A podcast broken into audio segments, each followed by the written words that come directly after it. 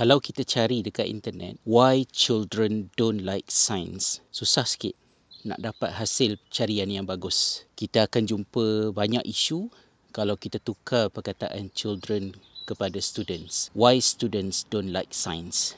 Dan akan ada banyak isu yang keluar. Sebab children by their nature susah untuk tak suka sains. Tetapi yang menyebabkan kanak-kanak hilang suka kepada sains ialah apabila children jadi students akibat daripada sekolah dan sistem pendidikan. Satu daripada topik yang sedang hangat dibincangkan di tanah air adalah berkenaan dengan kenapa berlaku kemerosotan pelajar-pelajar memilih untuk berada di dalam aliran sains di tanah air kita. So saya memang teringatlah ketika dalam jawatankuasa kajian dasar pendidikan negara dahulu memang itu salah satu daripada topik yang kita timbulkan. Kebimbangannya ialah kerana negara kita menghasilkan lebih kurang dalam 100,000 graduan STEM setiap tahun. Lebih kurang 25% menganggur untuk 6 bulan selepas menamatkan pengajian. Jumlah pelajar yang enroll dalam aliran sains juga secara konsisten menurun. Kami tengok data daripada tahun 2012 sampai 2017 walaupun sebenarnya kemerosotan itu dah berlaku sejak sekian lama. Jadi kita susah hati kita fikir kenapa jadi macam ni kan. Kanak-kanak tidak membenci sains tetapi mereka boleh hilang minat kepada sains kerana ada sesuatu yang tidak kena dengan bagaimanakah sains itu diajar. Satunya ialah sains kepada kita adalah mempelajari sesuatu yang Tuhan cipta. Untuk memahami apa yang Tuhan sampaikan melalui ciptaannya, kita kena ada curiosity dan kita kritikal dalam berfikir untuk menyoal, meneroka. Satu lagi mesej daripada Tuhan yang sama juga disampaikan olehnya melalui wahyu. Bila sains tidak diminati, kita tetap tak boleh lari daripada sains dalam kehidupan. Namun apa yang menang adalah pseudo sains. Agama, kita tak boleh lari daripada agama. Tetapi apa yang akan mendominasi masyarakat adalah pseudo agama. Sains dan agama memerlukan sesuatu yang sama daripada manusia iaitu critical thinking. Keinginan untuk menyoal, mengetahui, memahami dan mencari jawapan terhadap sesuatu.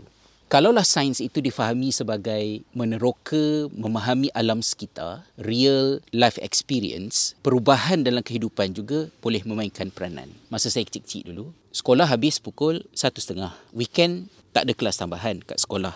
Apa yang saya sebagai kanak-kanak buat pada ketika itu adalah meneroka alam. Dalam rumah selalu kena marah dengan mak lah. Antara benda yang saya suka buat di satu peringkat umur ialah satu saya suka korek barang permainan buka-buka-buka skru nak tengok kat dalam untuk tahu macam mana benda ni boleh jadi macam ni. Kemudian yang keduanya saya suka susun batu-batu kecil yang saya kutip daripada sungai. Saya susun dekat dalam longkang parit kat rumah tu sebab saya suka nak tengok macam mana air tu ditakung mengalir, ditakung mengalir dan mak saya akan marah lah sebab saya membazir air. habis duit bayar uh, bil air kan. Kalau daripada luar pula, kami pergi mandi lombong dan bila mandi lombong, saya jumpa ikan bawa balik rumah nak bela, letak dalam akuarium. Lepas dua hari keluar kaki. Rupa-rupanya bukan ikan. Berudu kan uh, oh rupanya anak katak pula. Jadi curiosity tu datang. Benda-benda ni boleh hilang apabila berlaku perubahan gaya hidup. Persekolahan jadi padat. Tak ada masa nak main. Belajar, belajar, belajar dan benda yang diajar pula ialah benda yang meaningless. Benda yang meaningless tu bukan meaningless kepada orang atas. Orang atas rasa benda tu meaningful. Sebab dia orang yang buat benda tu. Tapi meaningless kepada student. What's the point? Darjah satu belajar benda ni. Darjah dua belajar benda ni. Kita rasa macam sains itu ialah ini adalah sekumpulan ilmu sila belajar. Dan untuk menimbulkan kegairahan pada budak-budak ni kita kena buat eksperimen. Letup sana letup sini supaya budak nampak oh teruja. No. It goes deeper than that. Manakala yang di dalam kehidupan pula daripada rumah ialah kerana perubahan gaya hidup. Bila mana kita dah tak ada masa untuk bermain, kita dah tak meneroka alam. Kita jauh daripada alam. Kemudian ditambah pula dengan gadget yang menyebabkan fokus kita ialah kepada sesuatu yang disediakan kepada kita. So daripada kecil lagi kita adalah consumer rather than producer, inventor, creator kepada something kita menghabiskan masa kita tak develop imagination kita untuk create something sebaliknya kita hanya enjoy apa yang telah disediakan untuk kita kegairahan kepada sains minat kepada sains itu memerlukan untuk human nature itu kita nurture dengan baik. Tabiat semula jadi, fitrah manusia tu kita berikan ruang. Agak ganjil macam mana boleh kalau seseorang itu seorang muslim untuk dia itu tak minat sains. Sedangkan Al-Quran itu sentiasa menekankan tentang alam sekitar. Fikir. Kenapa tak fikir? Kenapa tak renungkan? Ayat yang pertama sekali turun dah pun tentang sains. Iaitulah bila Allah turunkan wahyu yang pertama, Allah suruh baca dan baca itu sebagai proses untuk kita meneroka. Tetapi baca itu dibimbing dengan tujuan yang maha tinggi, bacalah dengan nama Tuhanmu dan kalaulah persoalan timbul, siapakah Tuhan yang dimaksudkan itu? Allah bukan kata Tuhan yang kamu sembah dekat masjid, Tuhan yang kamu sujud dalam solat tak, tapi Allah kata Tuhan yang mencipta. Allah kali pertama memperkenalkan dirinya di dalam wahyu itu adalah sebagai pencipta. Dan sudah tentu untuk mengenali pencipta, jalannya adalah dengan memerhati ciptaannya. Khalaqal insana min 'alaq. Dia mencipta manusia daripada segumpal daging yang tergantung. Sesuatu yang 1400 tahun sudah, 1500 tahun sudah orang tak tahu. Orang tak tahu bagaimanakah rupa awal kejadian manusia dalam rahim kerana belum ada x-ray, belum ada sebarang teknologi. Tetapi Al-Quran tu dah describe dengan begitu sekali. Tapi benda ni, ustaz-ustaz, cikgu-cikgu dekat sekolah tidak boleh timbulkan curiosity kepada budak-budak dengan kamu tahu tak dalam Quran ada cakap macam ni. Oh, budak-budak pun macam wow, dahsyatnya. And then it stop. Macam tu saja. Tak jadi. Sebaliknya, budak-budak perlu diberikan ruang untuk mereka meneroka, berfikir, menyoal, bertanya dan tidak dijajah oleh skema jawapan. Saya rasa bersalah membincangkan topik ini kerana saya adalah pelajar aliran sains tulen yang meninggalkan bidang tersebut. Naratif kecil saya ialah kerana saya nak saya saya suka sains dan saya bertuah kerana saya pergi ke sekolah yang terbaik pada masa tersebut. Tetapi bila saya masuk cuma naratif saya ketika itu ialah saya nak dalam SPM saya still boleh ambil bahasa Arab. Tu je saya tak nak buang sains tapi saya nak ada bahasa Arab. Tapi sistem tak membenarkan pada masa tersebut terlebih subjek. Tapi saya masih ingat bila saya masuk makmal walaupun uji kaji uji kaji yang dilakukan begitu hebat tetapi saya berfikir dengan persoalan yang berbeza. Saya masih ingat lagi dalam kelas biologi kami sepatutnya membedah lipas sebelum kita bedah lipas tu, lipas tu kita kena matikan dulu tanpa mengubah anatomi dia lah. Caranya ialah dengan menggunakan formalin kalau tak silap saya. Entah macam mana ada di kalangan classmate kami ni yang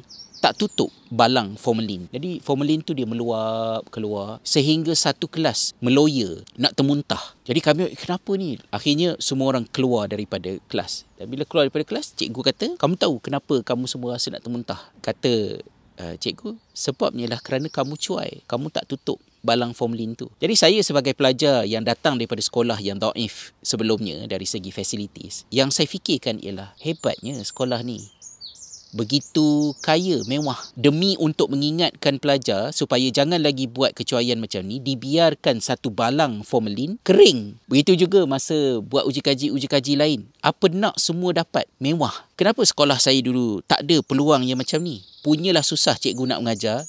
Kena catu dan juga kena kongsi ramai-ramai untuk tengok satu uji kaji sebab tak cukup duit. Jadi pertanyaan di kepala saya pada masa itu ialah kenapa kualiti pendidikan di sekolah baru saya sebagus ini Walaupun saya menikmatinya tapi saya keheranan kenapa sekolah yang sebelumnya tidak begitu. Kenapa allocation budget tak sama di antara sebuah sekolah dengan sebuah sekolah yang lain. Dan pada masa itu tidak ada sesiapa yang menghalang saya daripada menimbulkan pertanyaan tersebut dan saya kekal hidup daripada umur itu sampailah sekarang menjadi orang yang terus bertanya terus menyoal. Dan ketika ini, apabila saya menerima diagnosis sebagai seorang ADHD, saya sangat menghargai maklumat sains. Saya teruskan membaca, mengkaji untuk faham sebab saya ada apa yang diperlukan untuk agama saya terokai, sains juga saya terokai walaupun saya sudah 30 tahun meninggalkan alam persekolahan. Dan sebagai seorang yang memberikan perhatian penting kepada kualiti sistem pendidikan, itulah benda yang telah dibunuh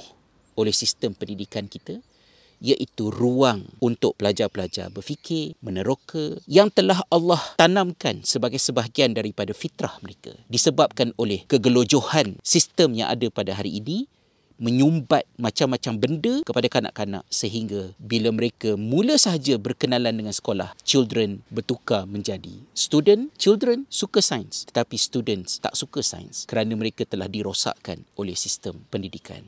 Akibatnya, sains tidak dijamah oleh masyarakat yang suka berfikir. Lalu mereka dalam soal pemakanan, soal perubatan, soal kehidupan, malah sampai kepada soal qada qadar, takdir, kemajuan, habit, tabiat diri, mereka pergi kepada sains palsu, pseudosains dan benda yang sama juga lah terjadi dalam bidang agama apabila berfikir kritikal, menganalisis dimatikan dalam pembelajaran agama sama ada agama itu terperangkap di dalam ketaksupan ataupun yang menang adalah sudu agama. Jadi kalau kita serius untuk address isu kenapa pelajar tidak minat sains,